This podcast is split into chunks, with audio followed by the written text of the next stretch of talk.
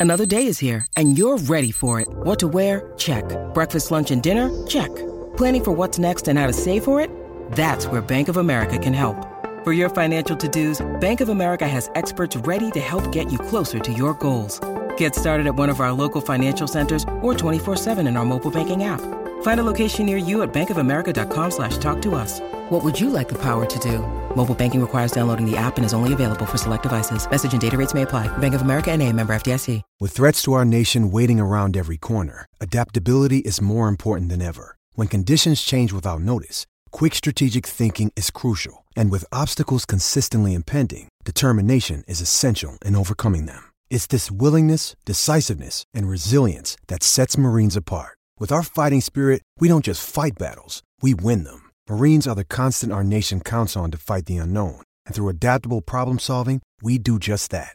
Learn more at marines.com. When you need mealtime inspiration, it's worth shopping Kroger, where you'll find over 30,000 mouthwatering choices that excite your inner foodie. And no matter what tasty choice you make, you'll enjoy our everyday low prices, plus extra ways to save, like digital coupons worth over $600 each week. You can also save up to $1 off per gallon at the pump with fuel points. More savings and more inspiring flavors make shopping Kroger worth it every time. Kroger, fresh for everyone. Fuel restrictions apply. Mother's Day is around the corner. Find the perfect gift for the mom in your life with a stunning piece of jewelry from Blue Nile. From timeless pearls to dazzling gemstones, Blue Nile has something she'll adore. Need it fast? Most items can ship overnight. Plus, enjoy guaranteed free shipping and returns. Don't miss our special Mother's Day deals. Save big on the season's most beautiful trends. For a limited time, get up to 50% off by going to Blue Nile.com. That's Blue Nile.com. Ego, Slendy, Ego, Slendy, hey, hit it up the park, hit it up the park, hit it with a strike, hit it with a strike, from the national anthem, anthem to the bottom of the night. I'm in Slendy, Ego, Slendy, Ego, Slendy, Ego, Slendy, hey, you already know what's up. Uh. What's that? Another home run. We you know the job ain't done till we hold that trophy up. Hey. What's up, everybody? Welcome to episode 431 of the Talking Friars podcast and YouTube show. Ben Fadden with you here. It is July 23rd, 2023. And the Padres, they won two out of three against the Detroit Tigers in Detroit, the final series of that long 10 game road trip. Finally, that road trip is over. The boys will be back at Petco Park tomorrow Yu Darvish bobblehead night, Padres and the Pirates. And then I believe next weekend it's the Padres Hall of Fame thing uh, with Bochy in town uh, and the Texas Rangers, obviously. Uh, but yeah, this series, I mean, cool. They took two out of three. That's kind of my initial thought. But then you realize, look at the road trip in totality, and they went five and five. And it's like, how much longer they can they afford to go five and five on a 10 game stretch, right? Like, especially when there were many winnable games in this road trip that they didn't win. It's not like they got blown out in the games that they lost. And it's like, yeah, they were never going to win that game. It's not like it was those Ryan Weathers games all the time, right? Um, I'm saying Ryan Weathers game. I mean, in Philly, right? I think it was game two of that double header in the first series of the road trip after Blake Snell had pitched the first game, the 75 pitch thing. He threw like 82 pitches, but going in, he was thinking around 75 pitches. He was sore and tired, blah, blah, blah. Weathers is on the mound. And going into game two, I was like, eh, I don't have high expectations for this Padres team to go win this game. Uh, it wasn't like it was a bunch of those games. They had opportunities to win games. Um, I think two of the last three games of that Philly series, Probably should have won. The series finale against Toronto. Probably should have won. A lot of runners in scoring position opportunities, right? Today, they didn't have a whole lot of runners in scoring position opportunities, but you felt like, okay, you have Joe Musgrove on the mound. He gave you a quality start. It's a game that you want them to win, you know, and they went out a winning road trip, obviously, six and four, if my math is correct there, if they would have won today. And Instead, it's five and five, and it's like, okay, well, before the All Star break, or going into the All Star break, they're in the same place, you know, at least in terms of games under 500, four games under 500 at 48 and 52. They're six games back of a wild card spot. And that is with three, all three, Arizona, San Fran, and Cincinnati, all three of those games not being completed yet. So we don't know what the results are of those games. Um, and so, like, you look, I saw some fans, right? And I, when I posted on social media, on Twitter and Instagram, yeah, five and five road trip. Um, took two out of three against the Tigers. Some wanted to look at that like, yeah, took two out of three. That's a good series. Hey, took two out of three. If they take two out of three the rest of the series, the rest of the season, excuse me, they'll be a postseason team. But are they going to take two out of three the rest of the season in every series? No, baseball. That's it's, it's baseball. It's not going to happen. The Braves aren't going to do that the rest of the year. The Astros aren't going to do that. The the best teams in baseball, the Orioles, the Rays, they're not going to take two out of three the rest of the season. And this Padres team sure isn't. So you can't rely on that and be like, yeah, okay, well, if they win every series, they keep doing this, they'll be a postseason team. That's not going to happen. So they need to go on some type of big run, not taking two out of three, but like have a winning streak here because you can't rely on all the teams ahead of you to lose series because that's not going to happen the rest of the year either, right? So I don't know. today I'm a little frustrated because the first two games of this series were good. 5 4 win, had Robert Suarez come back. That was great.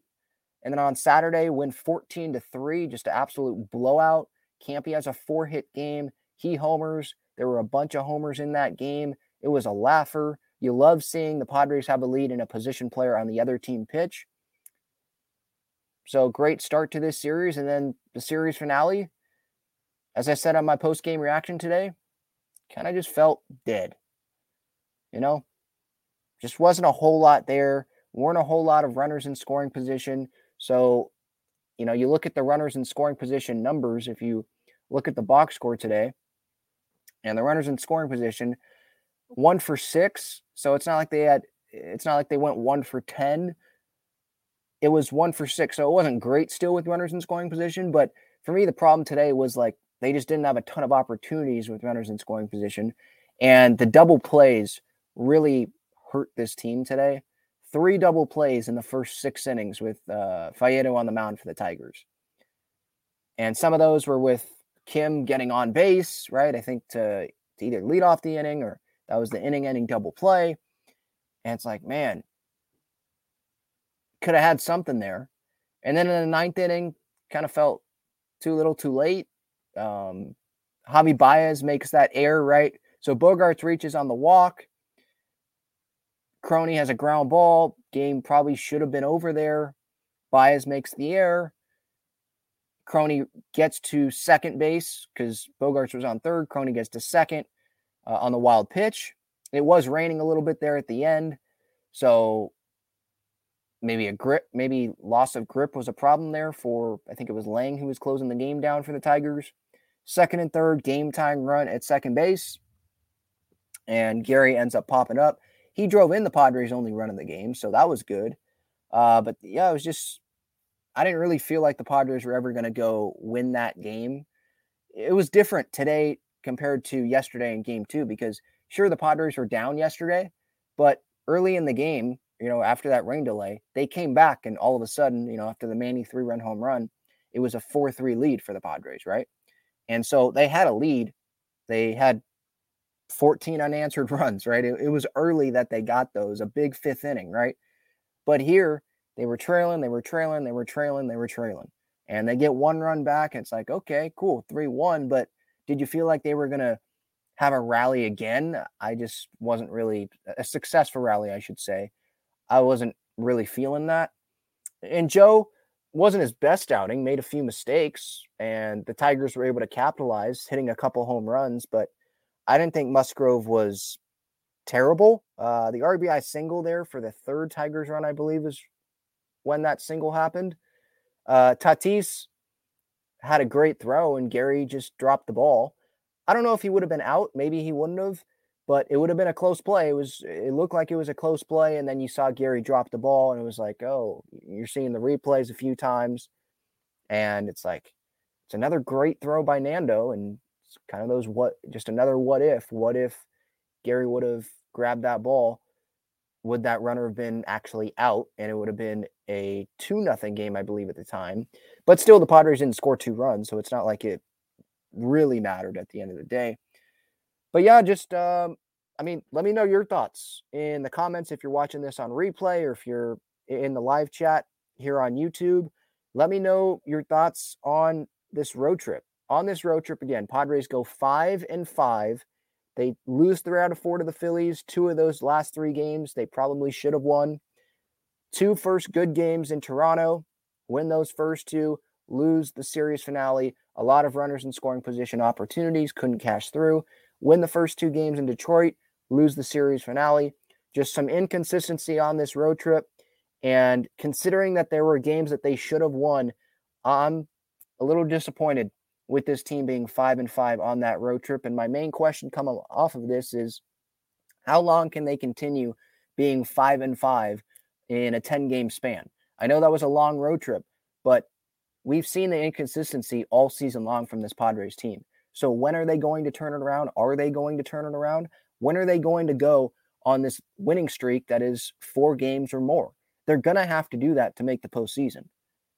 I guarantee you, if they make the postseason, they will have a long winning streak and at least four games because the inconsistency, the inconsistency, you see it in the schedule, them not being able to win those four games. So, you know, Detroit, bad team. Cool, they won the series, but could have swept. I, I, thought, you know, good chance was going to happen with Musgrove on the mound.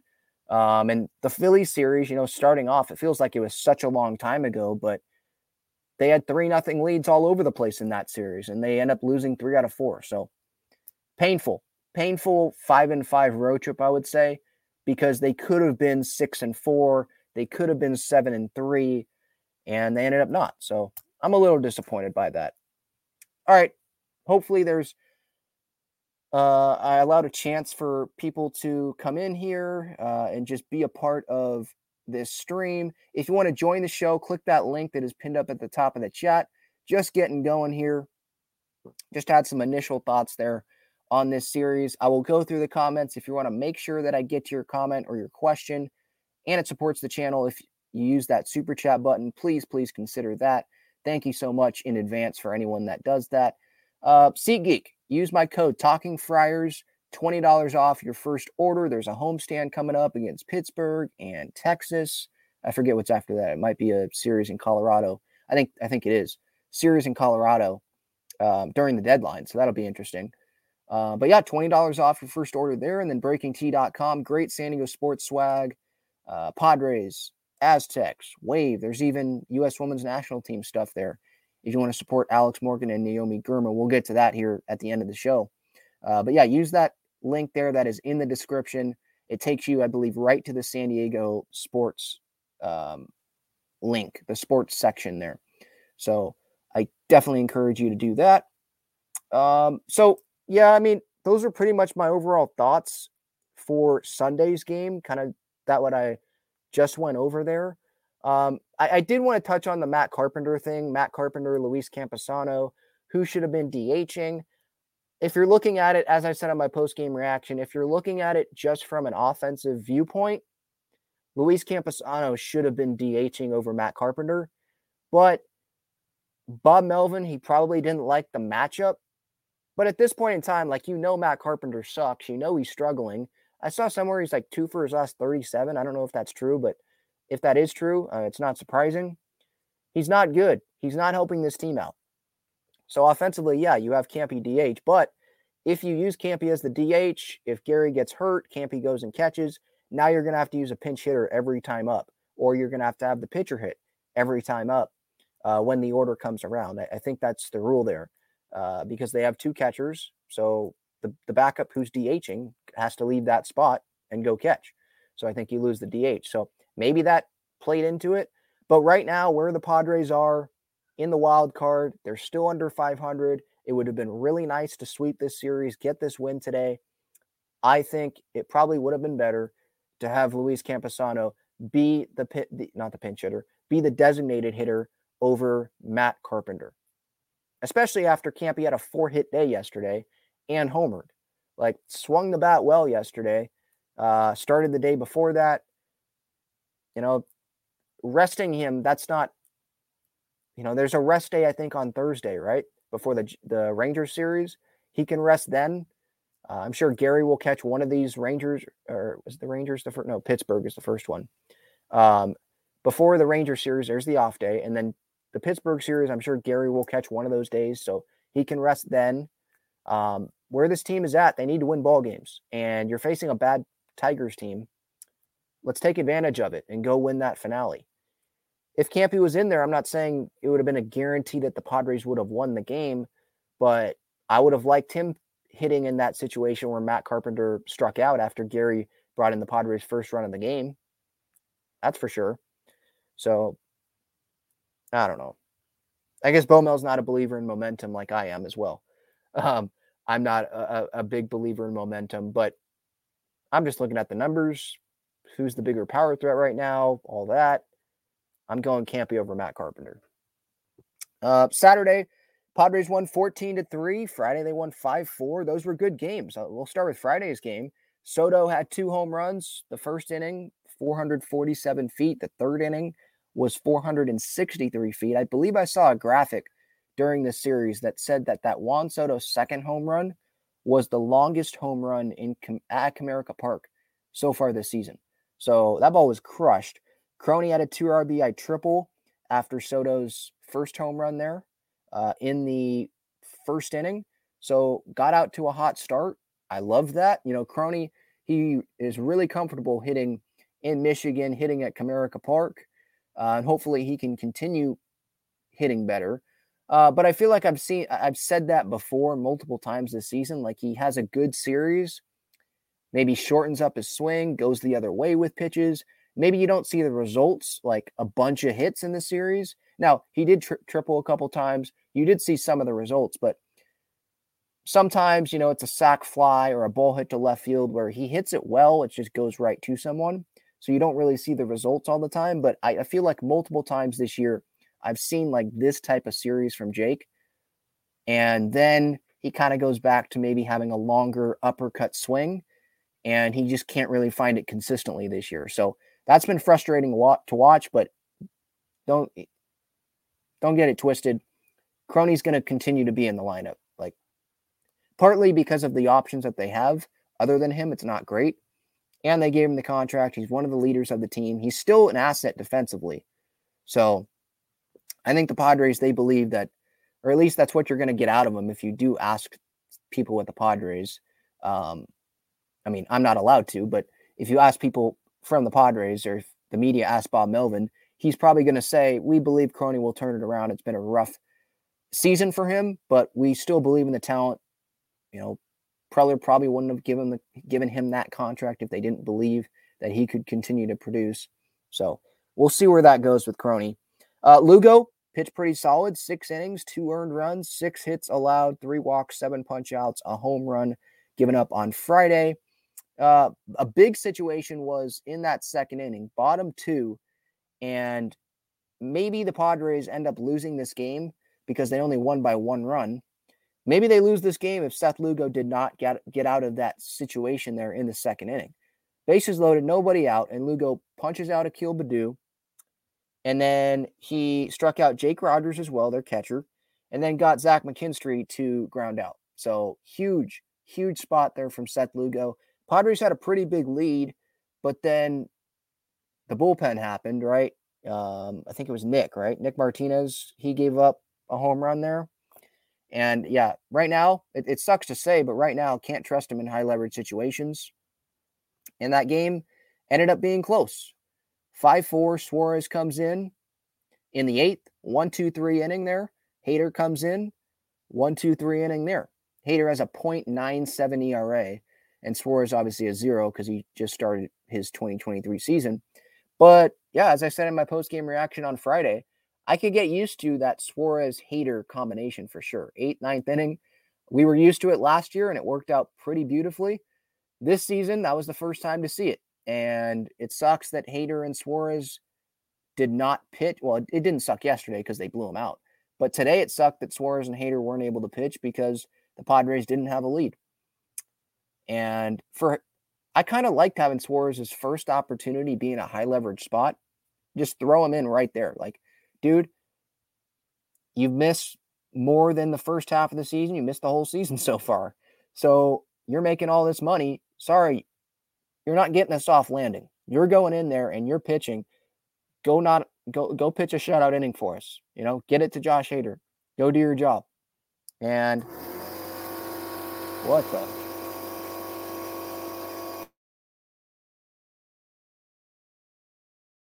Check out Gaglione Bros' famous cheesesteaks and garlic fries on Friars Road. You can visit their website, gaglionebros.com, for their entire menu and enjoy their cheesesteaks and fries at Petco Park and Snapdragon Stadium as well.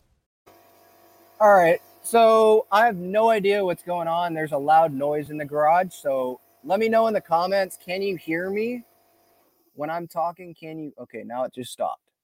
Hopefully, it doesn't go again when when that noise was on can you hear me? Like could you hear me talking there? Because i don't know what i was going to do if that noise continued to happen. Um that was weird. But i'm just going to keep talking because hopefully that will not continue and um, that was just a little five second thing. Yeah okay.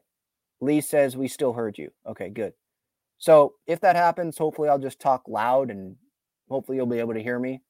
And if that happens, it'll probably be a shorter show because I don't want you guys to have to deal with that. Um, okay. Matt says it sounded like a chainsaw ready chainsaw ready to murder you. No, I think it's yeah. I, I think you're right, Dinos. Five one five zero air compressor.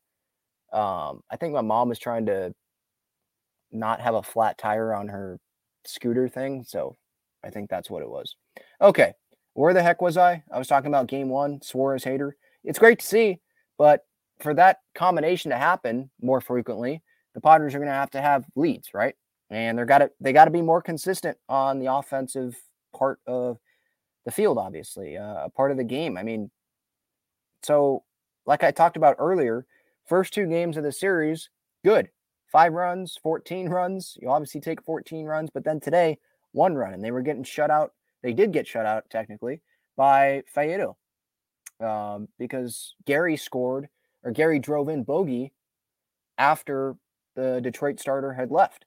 So it's the inconsistency still, you know, five and one going into the All Star break, then lose three out of four to the Phillies, take the Toronto series, but can't get the sweep, take the Detroit series, but can't get the sweep. Just frustrating. It's frustrating for this Padres team, um, or us watching this Padres team has been frustrated. You know, the Padres are frustrated. Like, I don't know if you guys, if everyone was watching the Peacock broadcast today because it wasn't on regular TV. So some may have not been able to watch the game and you're just tuning in to see what my thoughts were on the game because you didn't catch it. But Tatis, there was a camera shot in the dugout of Tatis slamming like the seeds. I don't know what the seeds did to him, but slamming his helmet against the seeds uh, after he grounded into what was the third double play for the Padres of the game uh, against Alex Faedo. So uh, they care. They're pissed off. They want the sweep. Obviously, Snell wanted the sweep against Toronto, um, and he he kept. If you remember, he kept the Padres in that game despite walking seven guys. So it's just it's just frustrating all around, and I still right now, currently right now, I don't think the team's going to make the postseason. I've I've thought that now for how long? A couple weeks at least. I think at least a couple weeks, and I I'm one of the more optimistic Padres fans, but I am looking at this and it's like, okay, well, it's not early anymore, and the inconsistency of the offense continues, and look at the deep hole that they have dug themselves in, and when they try to get out of the hole, they kind of they're they're almost up, but then they stay right there, or you know the the hole digs deeper to back where they were. You know, because a five and five road trip, you know, before the All Star break, like I said, they were in this same spot in terms of their games under 500, same spot. And all that has happened now, good moments on the road trip, but all that has happened is more time is ticked off the clock. That's all. That's all that's happened. And you look at the wild card, they have the best run differential among them and any team that's ahead of them in the wild card standings. But run differential is not what gets you into the postseason. The wins and the losses do. And the inconsistency is what attribute that's what yeah, attributes to the great run differential for the Padres. But we would all take a bad run differential and a wild card spot. But that's not what it is right now. Uh, Saturday, so they win 14 to 3.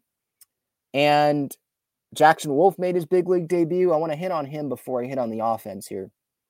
He got sent down before today's game. Pedro Avila got brought up, uh, which I'm not surprised by. Like Wolf, he did his job, allowed a few runs, five innings of work. He only struck out once, and I was kind of surprised by that because you look at his numbers, and it's not double A. I understand, and he definitely knows that now. Um, but in his double A numbers, over 100 strikeouts, I think 20 walks. So it's a good ratio there for Jackson Wolf. But yesterday, he didn't strike out really anyone. One strikeout, 75 pitches. But I got to give props to him. Obviously, he did his job and he got plenty of run support. Like that has to feel amazing in your big league debut for your team to score 14 runs for you. That's got to feel amazing. Like no pressure on you. Now, he was down 3 nothing at one point, so I'm sure he felt the pressure, but at the end, it was like, oh, okay, that, that was pretty, that was a pretty easy game there.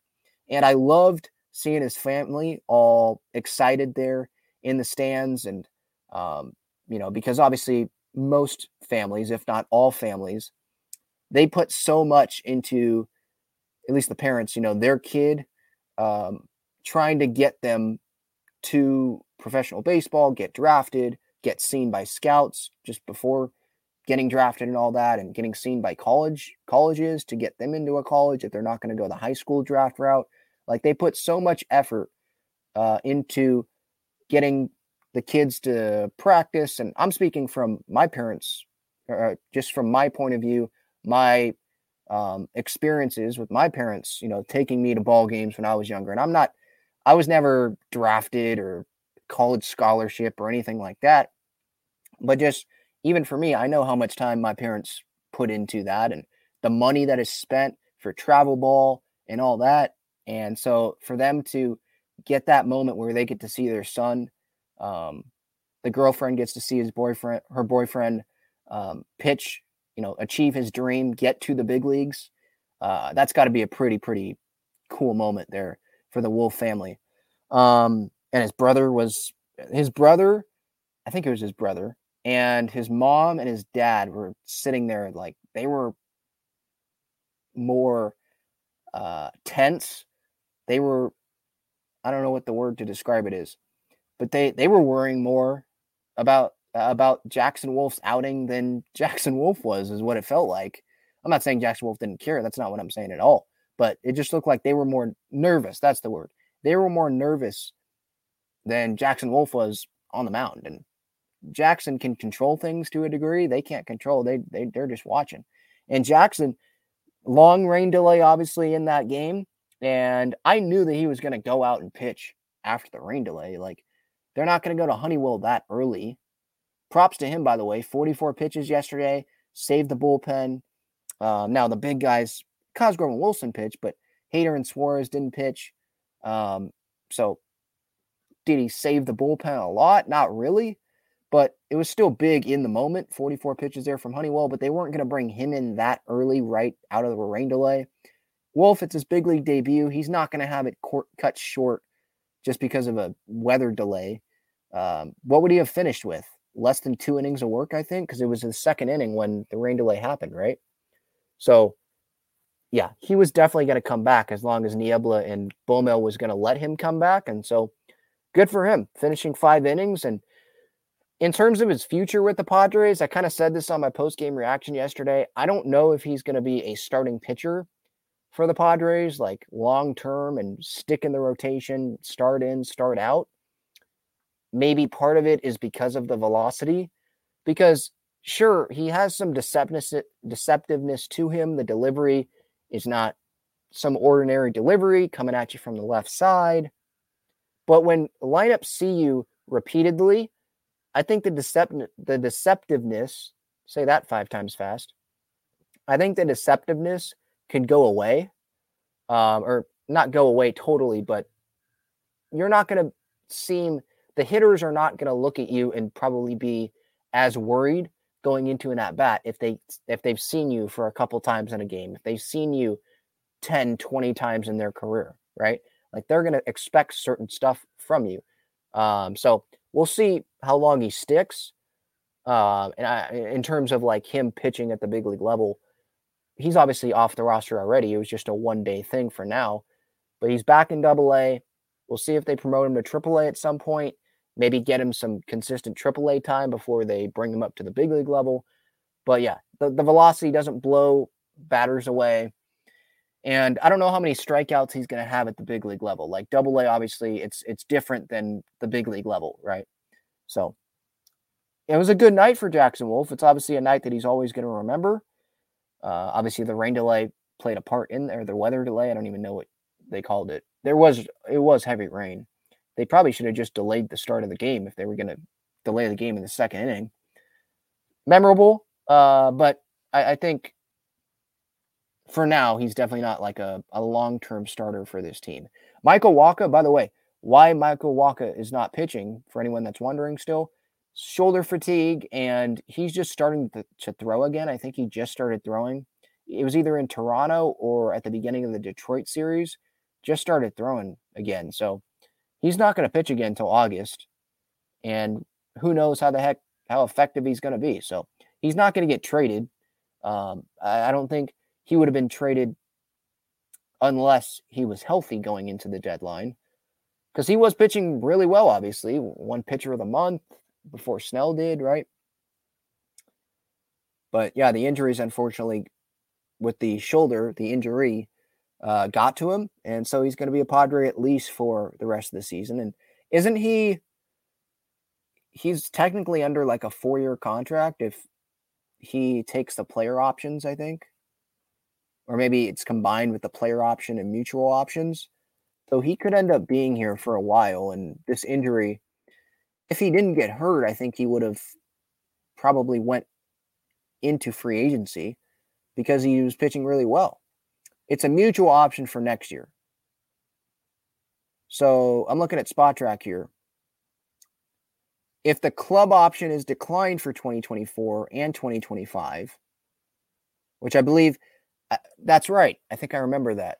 When this contract was agreed to, so people were talking about 24 and 25, they have to agree on those options before 2024, I think. And so it's either yes for 24 and 25 or no. If they say no, then there is a player option, three separate player options. Player option for uh, 2024, six and a half mil, then 2025, six million dollar player option, and then another six million dollar player option for 2026. So complicated contract, but it could end up being a four-year deal for Michael Wacha through 2026. Do we want that? I don't really have a a great answer on that right now. Um, offensively, you know, hit on Wolf there. Offensively, it was great, but then what happened today? You know, it's it's just the inconsistency continues to be frustrating, and that is that's what continues to be at the forefront of my mind. It's not, oh, they scored 14 runs off of the Detroit Tigers, great. I'm not looking at it like that, like the positive view, like I was at the beginning of the year. I'm looking at it more from the pessimistic view, just because this team hasn't showed you that they can go on a long run and they can be really consistent offensively. Look at the lineup yesterday. Eight out of the nine guys got a hit, and Trent Grisham, he even even though he went over, he scored a run, drove in a run, walked once. So he was still contributing to the win. Like You'd love to see that more consistently, right? And until we do, I'm not saying you have to score 14 runs consistently. That's not realistic. But until we see the, those more consistent offensive outbursts, Um, just score, you know, five runs a game for a stretch. It's hard. It's going to be hard for me to believe in this team. It, it just is. It really just is. Uh, injury update, real quick. Reiss Knehr, Tommy John surgery. He will miss all of 2024. So that's a hit to the Padres pitching depth. I'm not going to act like this guy's Sandy Koufax, but he is a guy that the Padres can call on. At least he has been able to call on. Uh, the Padres have been able to call on him in the past, but he's going to be gone for 2024, which I think brings Ryan Weathers more into the spotlight for sure and Jackson Wolf into the spotlight a little bit more. Um, so that sucks to see for Reiss Knehr. Obviously, he hasn't pitched terrible for the Padres when he has been called upon. As kind of like a mop-up guy, last guy in the bullpen, maybe make a spot start. So, wishing him the best, obviously. And on the minor league level, I did want to mention this: Dylan Lesko, Lake Elsinore Storm. That was his debut for Lake Elsinore uh, at home. I think facing off against the Dodgers affiliate the Quakes. And he ended up going three innings, did not allow a hit, did not allow a run, struck out four guys, walked three. And the video's online. You can go find it. I posted some on my social media uh, at Talking Friars on Twitter and Instagram. The breaking ball looked good. Uh, the fastball has some movement. And he's young, obviously. He was coming off the Tommy John surgery, I believe. And so, again, first start in Lake Elsinore, and he was pitching to Ethan Salas. So hopefully that's a combo that we see for a while at the big league level. Like that would be, I'm excited to see that combo, hopefully, um, in the future at the big league level. So we'll see about that. But that's just a quick update there. Uh, going to the chat, Legolas says my brother would like that nickname. What what show is that from? Is that Hobbit? I think. I don't watch that, so I have no idea what the heck that is really. But um, my brother has said Legolas sometimes around the house. So anyway, Legolas, thank you for the super chat. I really went on Peacock just to watch them lose. Yeah, maybe some Padres fans like bought the Peacock monthly. I don't even know if you could. Can you do it monthly? I have no idea. But maybe some Padres fans bought that just for today, and they end up seeing the Padres lose and kind of have a lifeless performance, in my opinion. So, yeah, that sucks. All right. A lot of people commenting here today. Let's get to some of these here. Uh, Legolas again says he was the first comment. So, super chat and the first comment. Thank you so much, man. Games like this are killing our playoff chances. That's what it feels like, huh? Just, you know, one game over 500 for a series, maybe making a little bit of ground. But then when you look at it from the 10 game sample size, five and five, you didn't make up any ground. Losing three out of four was a real killer to this Padres team.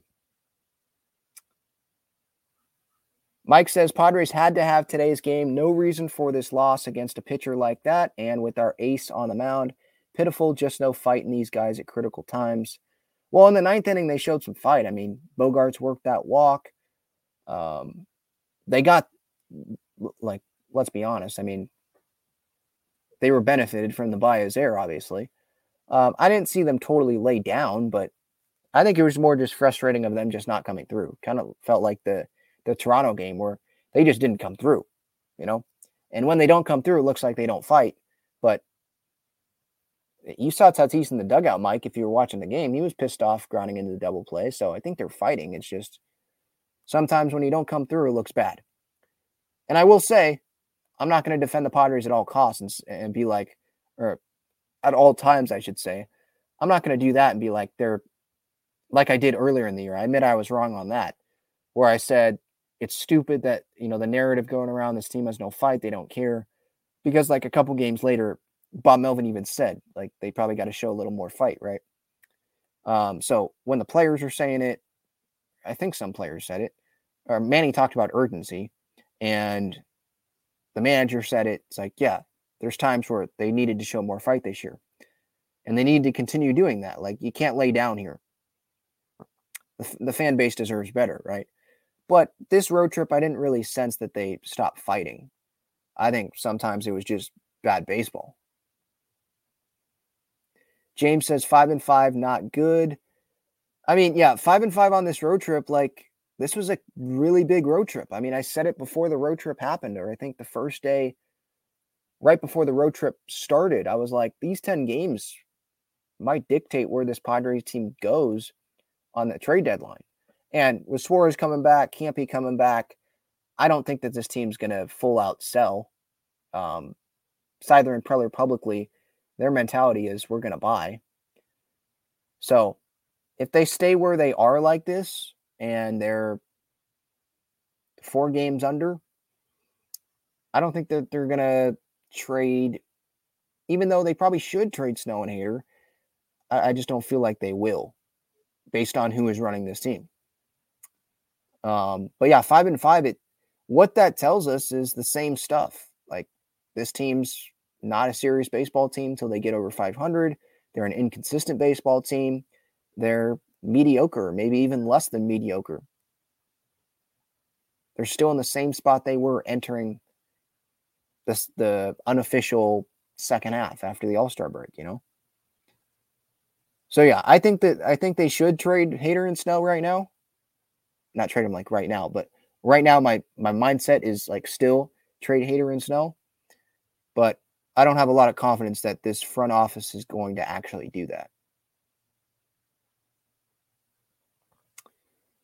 Um, let's see here. Antonio says we should just write it out. I still think we will make wild card. But is that what our expectations should be for this team? Should we be okay with this team? Ah, just made their wild card and then got bounced in the wild card. If they're just going to do that, don't we want them to sell? Because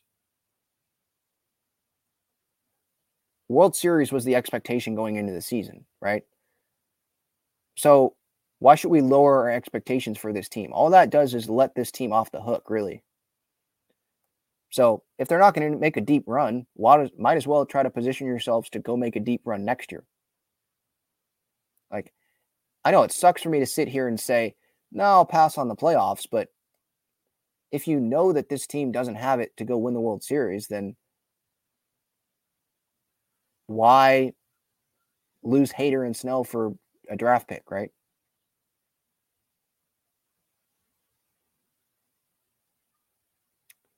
Dino's 5150 says making the wild card trophy. That is still a failure out in first series. Yeah, again, like I just said, like based on the expectations of this team going into the season, and sure, maybe fans l- have lowered their expectations based on how the team is playing, but I don't think you should be like, oh, yay, if they make the postseason and get bounced. Yay, what a great year. No, that wouldn't be a great year. They'd be playing better baseball at the end of the season to make the postseason. But, and I'll be excited for the wild card series if it happens because anything can happen. But if we know they're going to get bounced, like if you were to tell me, yeah, Ben, they're going to get bounced or they're not going to lose, they're not, they're not going to get past the DS. It's like, then why? Why even go? Why go through that? If the team's not going to go anywhere, position yourself to be better in the, you know, next year, in the years following 2023.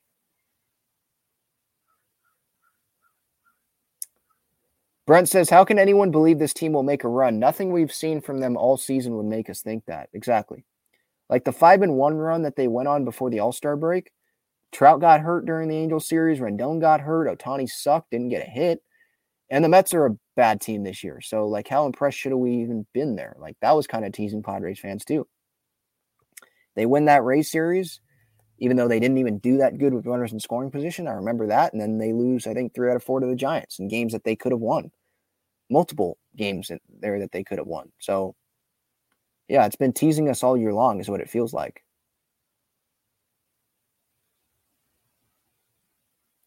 No, Dinos. No, they're not sweeping the Rangers.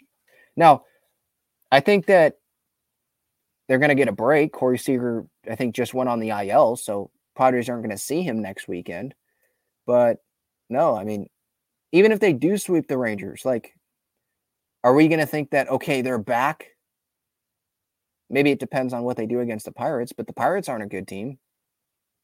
And correct me if I'm wrong, they beat the Pirates, or excuse me, they lost a series to the Pirates the last time they played them in Pittsburgh. Remember Tim Hill throwing it down the line when there was he had no business doing that? Yep, I agree, Charmaine. Inconsistent, that's the word. Inconsistent. Brent says, I know sweeps are hard, but we had Joe going against the Tigers, worst starter.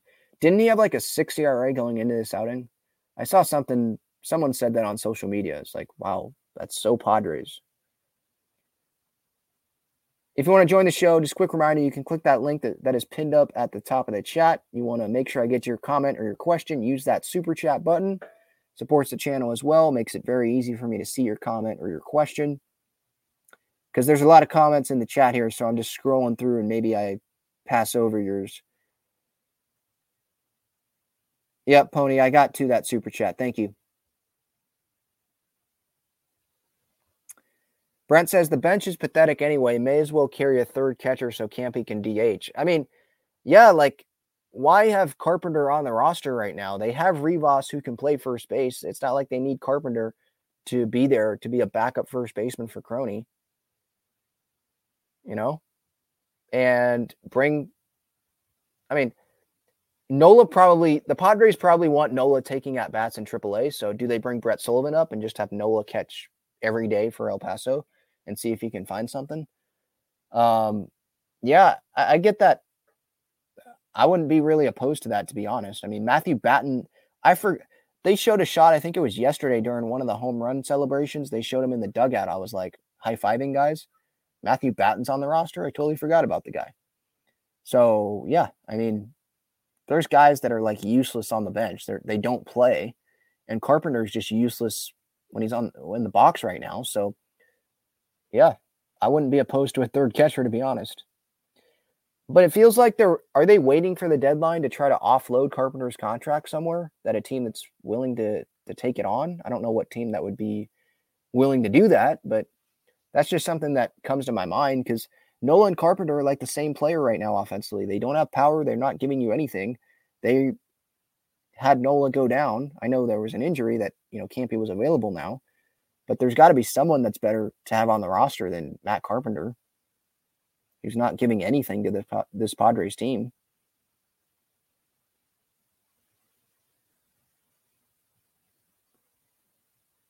Brent says, unfortunately, Jake's washed. I, I disagree. I don't think he's washed. It's a bad year, but he's still in his prime. You're going to say he's washed when, what's, how old is he? 30?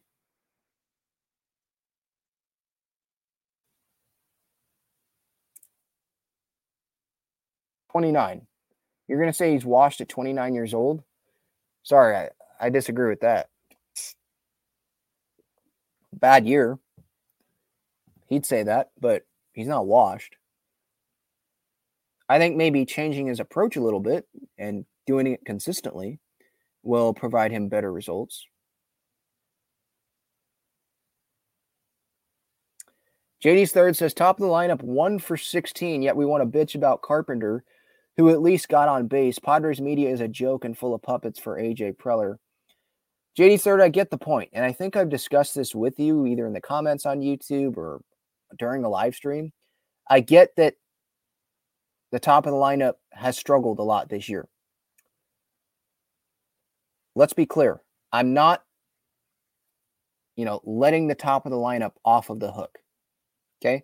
Juan Soto, Fernando Tatis Jr., Ha-Seong Kim, They've been good this year. But Manny, he's underperformed. He's been really good as of late, though. But yes, underperformed.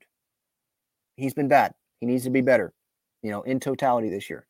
Same thing with Xander Bogaerts. Same thing for Jake Cronenworth. Same thing for Gary Sanchez. You could say Trent Grisham needs to be better too, but maybe we have too high of expectations for him. I don't know. So, yes, there's a lot of guys in the lineup that need to be better. But Matt Carpenter, it's kind of like Austin Nola. It feels like whenever there's a big situation, he's the one that's up at the plate and he doesn't get the job done.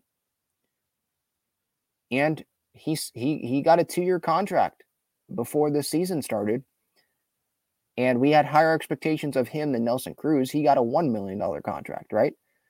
So, yeah, uh, especially when you hit over 300, I think it was with the Yankees last year. I think fans, it's okay for us to be like, yeah, Carpenter has sucked this year for the Padres. He needs to go. Why is he in the lineup when Luis Campusano could be in the lineup? You know, because there's a difference between Carpenter and some of the other stars, right? We know those guys are going to be in the lineup. We're trying to think of, I think Padres fans, if I if it's okay for me to speak for Padres fans, it's they think that, you know, Carpenter, there, there's someone better to replace him. With other guys, we know that Crony and Bogaerts and Manny, like they're not going to be replaced by someone. They might have a day off, but they're in the lineup every day. That's just what it is. So, yeah, we're going to complain about some of those guys' performances, and we have this year. I just said, like, those guys need to be better. But we're just trying to think of solutions here, I think. All right, super chat from Jason. Thank you so much here. Looks like they tired out on the last game of a long road trip. Glad that Suarez and Campusano are back. Eat the contract, DFA Carpenter. I think the DFA is coming after the deadline if they can't somehow have a team take the contract. Because again, he's just not helping the team. He's taking up a roster spot. And I agree. Yeah, Jason, I'm glad that Suarez and Campusano are back. I think Campusano is going to be starting most of the games. Uh, Gary, hot start, but he just has not been able to continue that. And Campy's the young one. He's the one that'll be here past this season, at least you would think. And Gary could be here next season, but he's a free agent at the end of the year. Campy's not. So I think they're going to give Campy the shot, and we'll see what happens there with Suarez. For me, it's when are they going to unleash him and have him go back to back days, right? Because he just came back. And how consistent is he going to be able to throw based on the situation? Like, do they only want him pitching like Josh Hader when it's tied or when there's a lead? Or are they going to be okay with him pitching in a situation where they're losing? Because again, it's it's later and later in the season. Time's ticking off that calendar.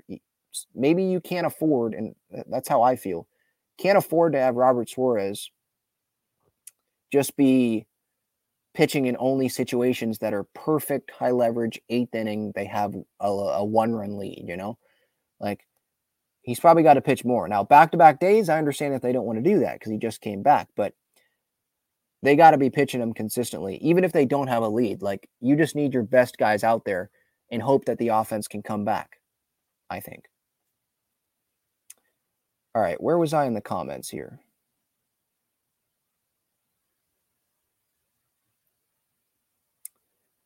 Captain Zeno says, How do they get only three hits on a dude with a six plus ERA? Yeah. That's Padres, right? I mean, what happened? Who was that during the Red Series? Graham Ashcraft or something where he dominated the Padres? That's just what it is. That's what the Padres do. They allow these guys to come in, have a bad ERA, and just like dominate them. Matt says, I don't know if they will be buyers, but I don't think they deal Snell or Hader. Yeah, maybe just stand pat because Seidler wants to believe in this team. Preller probably doesn't want to sell, obviously, because that means that his all in thing for this year didn't work out.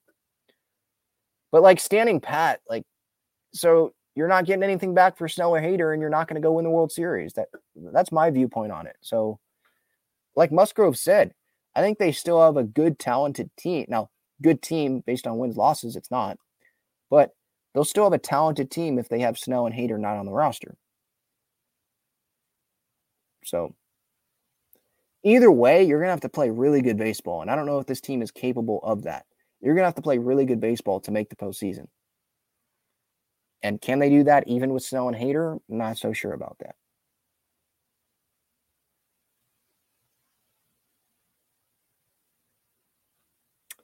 Lizzie says, kind of sick of these blowout games. We were up eight runs, but hey, let's keep getting home runs. And then they complete, completely go cold the next game yeah, here's the thing. Like you wish that they could save points, you know, or excuse me, save runs. You wish that they could save uh, runs for the next game. Sorry, I'm a little bit in soccer mode because I've been following the World Cup. And points, you get three points for a win. You can't save the runs for the Padres in the next game, right? And I wish that they could because there's been a ton of blowouts, and this Padres team would be maybe over 500 this season if they could save runs. But this consistency just is not there. It's great one game, and then they do this the next. It's yeah, it's frustrating, and it's almost. And I agree, Lizzie. Kind of get tired of the blowouts. Like blowouts are fun, great, but the next day it's like, well, I'm kind of tired of talking about blowouts because the next day they don't do anything, and it's like, well, how much did that blowout really mean? You know, it's frustrating for sure.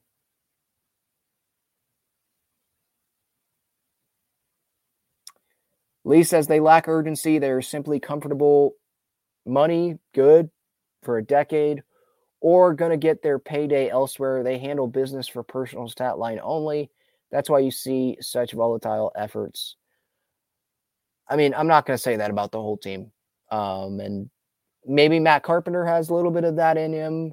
There's some times where I think Juan Soto doesn't hustle enough to balls, but he's been better as of late.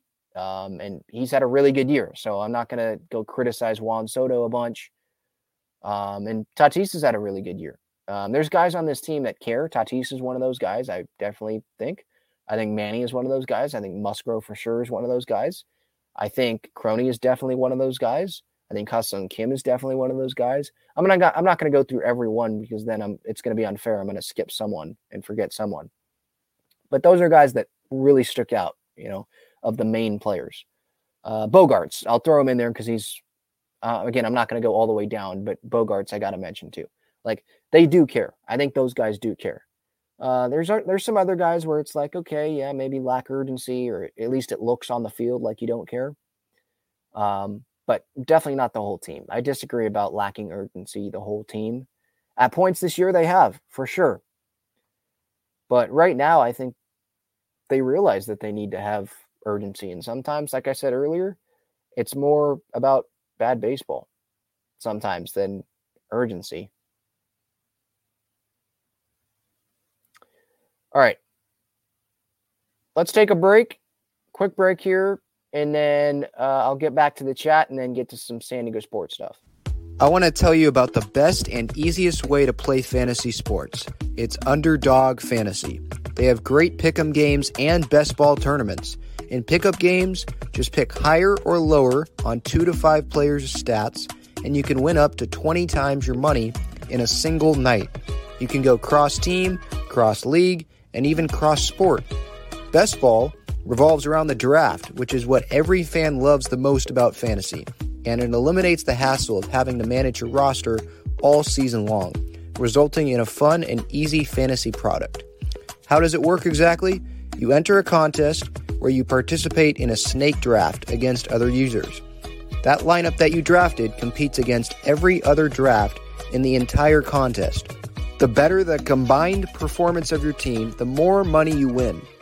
After your lineup is all played, Underdog will take the best performing players and automatically set them as your starting lineup. That's it. No waivers, no trades, no worrying about who to start or sit. After you complete your draft, your part is done. Underdog Fantasy offers best ball in a variety of ways, including daily contests, weekly contests, playoff contests, and season long contests. You can either enter into these and compete against thousands of other entrants for huge prizes, or if you'd like, you can enter into a private draft with friends and family to compete for a smaller prize pool. Underdog keeps it super simple with their easy to use website and mobile apps. Sign up now by clicking the link in the description or by using the promo code Talking Friars, and you'll double your first deposit up to $100 in bonus cash when you make your first deposit of $10 or more.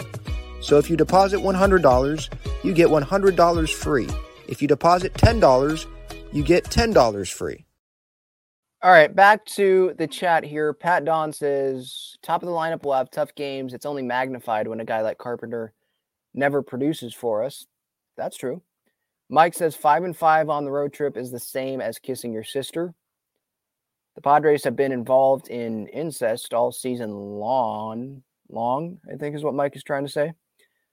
Uh, I don't. I've never really understood the kissing your sister thing. What does that mean? Like, not great? Is that what that's supposed to mean? yeah, the, the road trip, if that's what it means, five and five, it's not great. No. Uh, I wanted like seven and three, especially considering that Philadelphia series where you had three nothing leads multiple times in the over that weekend there. Right? Feels like it was a month ago, but it was last weekend, right? Multiple leads, and you couldn't end up finishing. Uh, the Toronto series finale. I keep going back to that because they had opportunities there when the game was close with runners in scoring position. Matt Carpenter popped up, Crony popped up. Um, was there a double play in that spot? I, f- I forget if there was a big double play there, but yeah, just guys not being able to come through when it was close, and they probably should have won that game, you know. And Snell, again, Snell, like the seven walks in that game, he kept the Padres still in the game, even pitching like that.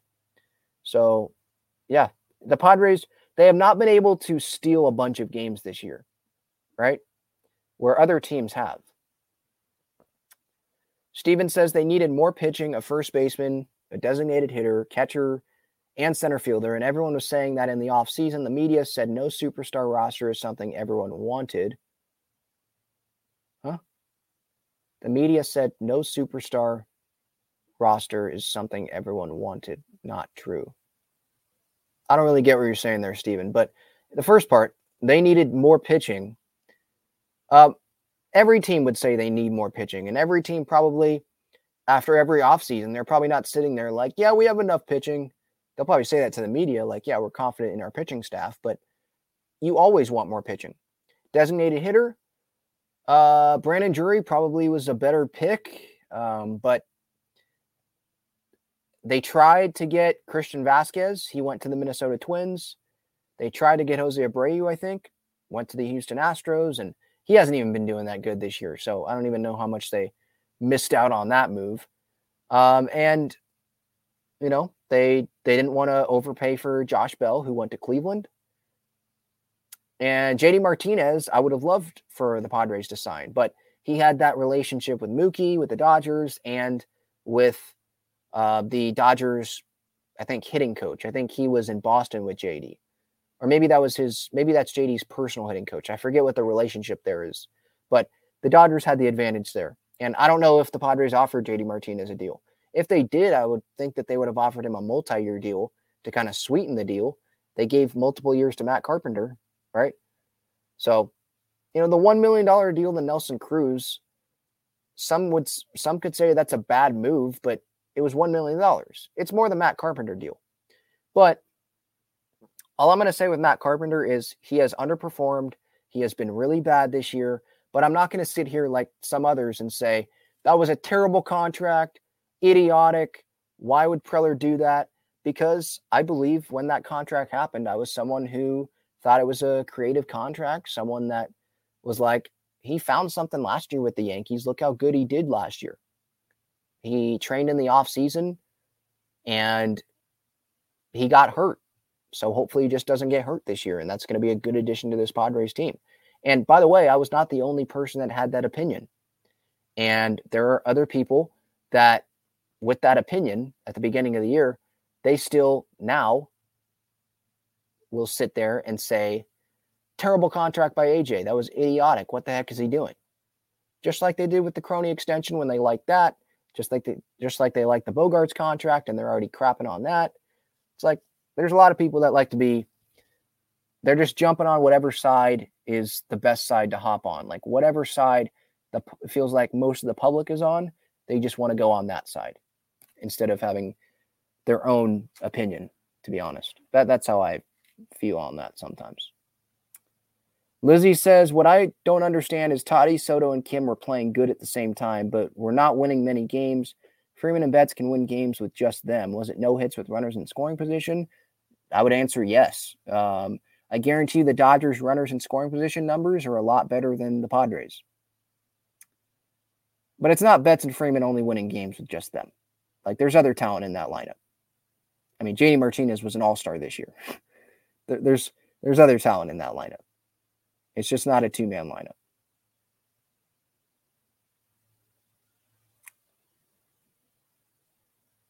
Steven says we don't need to tell Seidler to spend more money going forward. A mediocre team is okay if it is cheaper for the fans to support it. We don't need to pay ridiculous prices for this product. Well, yeah, if if every year it's going to be like this, then yeah, just have a mediocre payroll. But to have stars on the team, you're going to have to have a pretty high payroll. Seidler's not going to do this every year. Uh, the payroll is probably not going to be this high next year. Um, but I still want the payroll to be 200 million, over 200 million dollars, because that means that there's talent on this team still. I don't want it to be 2017. You know?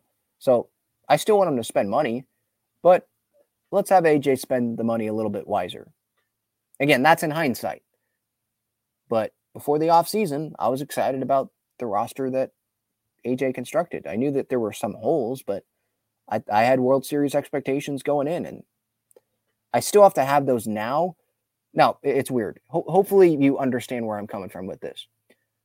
I still have to have the World Series expectations because I don't want to let this team off the hook. It's been a bad year, and I'm going to continue to say that. I'm not lowering my expectations because of where they're at. At the same time, I don't think that this team will be a World Series team, if that makes sense. Like, if they don't win the World Series, I'm going to be disappointed. I'm going to be frustrated. It's going to be a failure of a season, especially if they miss the postseason. But I won't be frustrated in the sense that I expected them to do it because of how the season's gone. Hopefully that makes sense. And if it doesn't, I know I'm using expectations like I'm saying I expect them to do this. I still have the whole I still have to hold them to that same level of expectation, but I don't expect them to do it. So it's kind of hypocritical and maybe doesn't make sense. But hopefully you get where I'm coming from with that. Like don't let this team off the hook. You might think like I do, like the season's probably not going to go anywhere, but don't let them off the hook. Don't be like, well, they fought. Okay. See all the holes in this roster. Okay. They fought. Okay. Well, no, don't let them off the hook with that. If they're out of it and they stop trying, don't let them off the hook.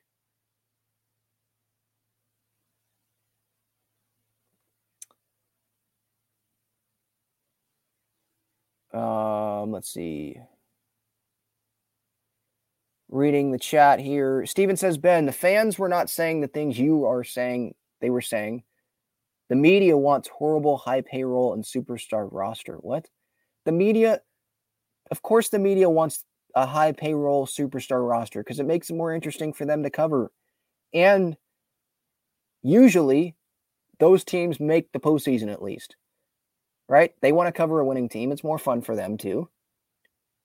Do, do they want to go in the clubhouse every day and ask the players the same questions, ask Bob Melvin the same questions about them not being able to have a four game win streak, not be able to be consistent. They don't want to do that. Of course, they want the team to be successful and have stars on it because there's more interest there. Of course, they do. And Stephen, talking about your, your point, the fans were not saying the things you are saying they were saying. Uh, no, I, I disagree. Now, social media is not the whole fan base, but the, the fan base, it felt like they were excited about the Bogaerts move, about the team continuing to go all in. Now, long term, probably not excited, but now excited. And now people are like, that was a dumb move. Didn't need a shortstop, all that. Um, the Crony extension, people were happy about that when that happened. I remember that. People were happy about that. And now those same people are crapping on the contract.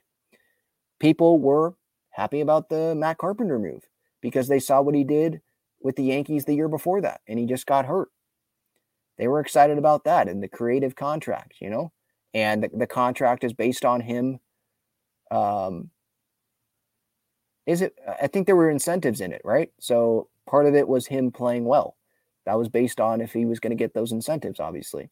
So it was a creative contract. And so fans liked that at the time. And now they're saying it's an idiotic contract. What the heck was Preller doing? And I think it's fair for us to say, yeah, looking in hindsight, that was a bad contract. But to say it was a crappy contract, what to to to attack Preller on the contract when you liked it when it happened, like AJ can't control what Carpenter is doing. Right? if he knew Carpenter was going to do this, of course he's not signing him to the contract. So I'm not going to, I don't want to make it seem like I'm defending Preller 100% on every move. I get it. Not every move has been good. There have been moves that have been bad. I, I understand that. But I just I just don't like the fans that they're on one side and then less than a year in they're de- they're on the, the extreme opposite side of the the of the uh, you know the opinion on was it a good contract or not? Did they like the move or not? But that's what you get to do when you're a fan and you don't have to be held accountable really for what you think when the moves were made you know? All right and if anyone is taking that personally, like you think I'm attacking you, I'm not. I'm not attacking anyone that's watching or listening. I, I've just seen, and I'm not talking, I'm not trying to attack specific people, anyone. I've just seen multiple, numerous, when I'm scrolling social media and all that, people that have opinions that it's like, oh, okay, that's a total 180 from what you said when this deal happened. You know, that's all. Um, okay. Other San Diego sports stuff. So the San Diego Wave on Friday night, which was right after the U.S. Women's National Team game. I'll update you on that if you did not see my U.S. Women's National Team reaction video to their 3 0 win over Vietnam on Friday night. I posted that on the channel on Friday night after that game happened. I'll get to that here. But the Wave, they lost to the Thorns 4 to 1. They had a little bit of a break but then they were back. They're going to have a few games and then they're going to have another break before I believe the regular season resumes. Um, so 4 1 was the loss. Didn't really ever seem like they were in it. There were some close opportunities. Taylor Kornieck had a header opportunity. She did score, by the way, but it was late. Made it 4 1. You know, the game was over. Uh, Rachel Hill almost got a header goal as well. But here's where it's like not totally fair the Wave, they have their backup goalkeeper. Portland has their starting goalkeeper because that goalkeeper didn't make the U.S. Women's national team or whatever country. And Kailen Sheridan made Canada, obviously. She's the starting keeper for Canada. So it's kind of unfair, but it's good that most of these matches that they're playing uh, are Challenge Cup matches. So it doesn't count towards the regular season because let's face it, it would not be fair to the San Diego Wave and to other teams, kind of like the Washington Spirit. They're a team that points out. Uh, they they stick out in my head. Or OL Reign, where there's a lot of players that are on the U.S. Women's National Team or playing for other countries in the World Cup, and they don't have those players there, right? The Wave, no Alex Morgan, no Naomi Girma, no Kailen Sheridan, no Sofia Jakobsson, no Emily Van Egmond. Like those are five of their best players, right? We know Morgan, Girma, Sheridan. Those are like their core three players on that roster, and they're gone. So it wouldn't be fair to have the regular season continue happening. It did for a little bit, but the whole time wouldn't be fair to have the regular season continue to happen while other teams might have some more familiarity with each other because not as many players are playing in the World Cup, you know. But this is Challenge Cup. They're 1 0 and 2 now in Challenge Cup play. Uh, Betfort scored twice in the ninth minute and the 58th minute for Portland. Uh, Weaver scored for Portland in the 54th minute and Reyes scored in the 61st minute. Uh, Kornieck again had that header in the 81st minute, but it just didn't feel like this team was ever really in it. Uh, I'm just glad that the U.S. Women's National Team was able to get the win uh, earlier in the night to allow me to kind of forget that this match even happened because it wasn't very pretty. Uh, next match for the Wave, July 28th at OL Reign, 7 p.m. on Paramount Plus. So they got a week to prepare for that match. And then I believe they have a, another Challenge Cup match coming back home. And that match is against Angel City on August 5th. So that's their next home match, August 5th, Challenge Cup match. Their final, I believe, their final Challenge Cup match of group the group stage, group play and then their next scheduled match after that uh, is against Gotham at home August 19th. And that is the next regular season match, which hopefully is right before the U.S. is playing in the World Cup final. Um, speaking of the U.S. Women's National Team, if you missed that video again in my reaction, I recommend you go check that out. But just quick kind of recap U.S. wins 3 0. Sophia Smith scores twice. Lindsey Horan scores once. Naomi Girma did everything that she was supposed to do. Didn't get a whole lot of action because Vietnam didn't have a whole lot of action uh, on USA's side of the field, right? Which was expected. Vietnam, they just got into this tournament. They're the, like they were like the 32nd ranked team according to FIFA, so not totally shocked there. Um, the wave, you know, Alex Morgan, some of the wave players, I should say. Alex Morgan, one of those, missed a penalty kick. wasn't the greatest penalty kick, but I think she'll learn from that for her next penalty kick opportunity, and she'll be able to get it to the back of the net there. And then she had some scoring opportunities as well outside of just the penalty kick and couldn't convert there. But it was the first game, and I think she'll be better. I have no reason to believe that she won't be better uh, moving forward in this tournament. Next match for the U.S. Women's National Team is on Wednesday. They face off against Netherlands, which should be their hardest opponent in group stage. They play Portugal after Netherlands. Those are the three teams Vietnam, Netherlands, and Portugal. And uh, some of the things that Vlatko Andonovski did was interesting. I mean, Julie Ertz play, um, having Rachel DeMelo play. Rose Lavelle had some minutes restrictions, so it made sense a little bit. But no Alana Cook. We'll see if she plays in the Netherlands, in the Netherlands game or if Vlatko, his his uh, idea or his game plan is just to have Ertz go be one of the defensive uh, defensive players essentially alongside one of the center backs alongside Naomi Girma, which ended up working out. Like Ertz got a lot of headers in there, got some balls out, but Vietnam is not as good as Netherlands. So we'll see how that works out. Ertz is going to play, but we'll see how that works out there. And we'll see if Lynn Williams gets playing time. I know that's not San Diego Wave, but we'll see if Lynn gets some playing time. Um, if Alyssa Thompson plays a little bit more, um, we'll see. We'll see how the situation develops there uh, in New Zealand for the U.S. Women's National Team. But you know, Alex Morgan, she she had an assist, the first Sophia Smith goal, a great touch for Sophia Smith uh, in her direction from Alex Morgan. Horan passed it in. So Morgan did have an impact despite missing some opportunities there. But yeah, so U.S. Women's National Team next match against Netherlands, and the Wave their next match against OL Reign.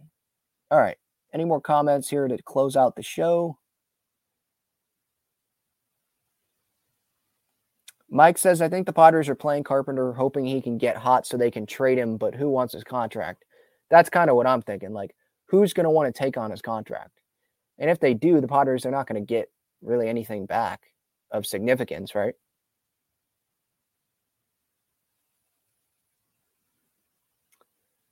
JD's third says six teams ahead of us now, six games out, four under 500. Mets could jump us, which would make seven teams for chasing.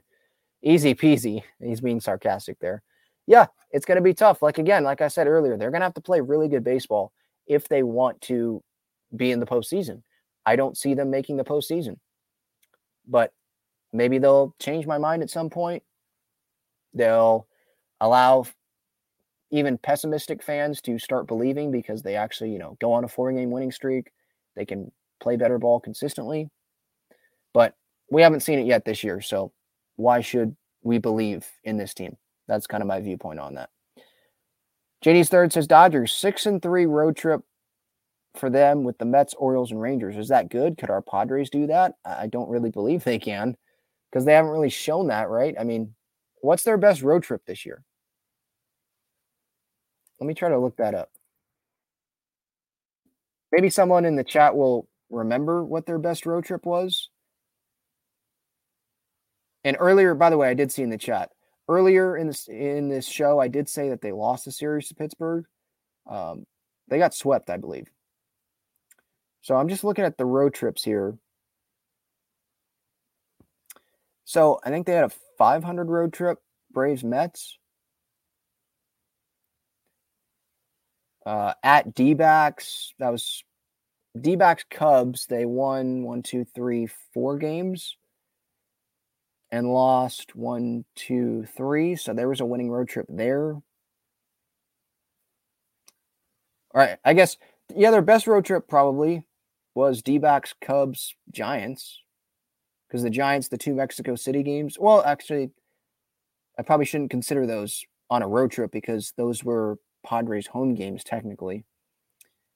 Yeah, just looking at these road trips, I mean, it's not there's not a lot of impressive road trips and it's not surprising because look at the Padres record, right? They're 4 games under 500. They had a 3-game road trip in Colorado, won 2 out of 3. They had a 4-game road trip road series in San Francisco, lost three out of four. There were games that they could have won there. And we know what happened. I know the Nationals was not a road trip, but that stretch, they went two and seven against the Nats, Pirates, and Reds. So, yeah, and then a five and five road trip here. So, yeah, haven't really had any great road trips. Like the Dodgers just went six and three, what JD's third's telling me. So, yeah, don't really believe in this team. Um, there's been ups and downs, inconsistency. They're going to have to prove it to the fan base if they want the fan base's trust. I don't think they care. I think they care about winning and being in the postseason. Just go win.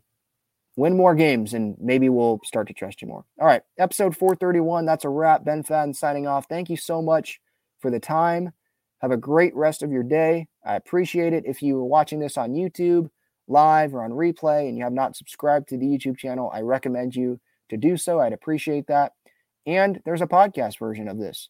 So if you want to check it out over there, you don't have time to watch it, you can check it out over there. Just look up Talking Friars on Apple Podcasts, Spotify, wherever you get your podcasts. And if you're listening this on the podcast platform, it's on YouTube. There you go. All right. See everybody. Have a great day.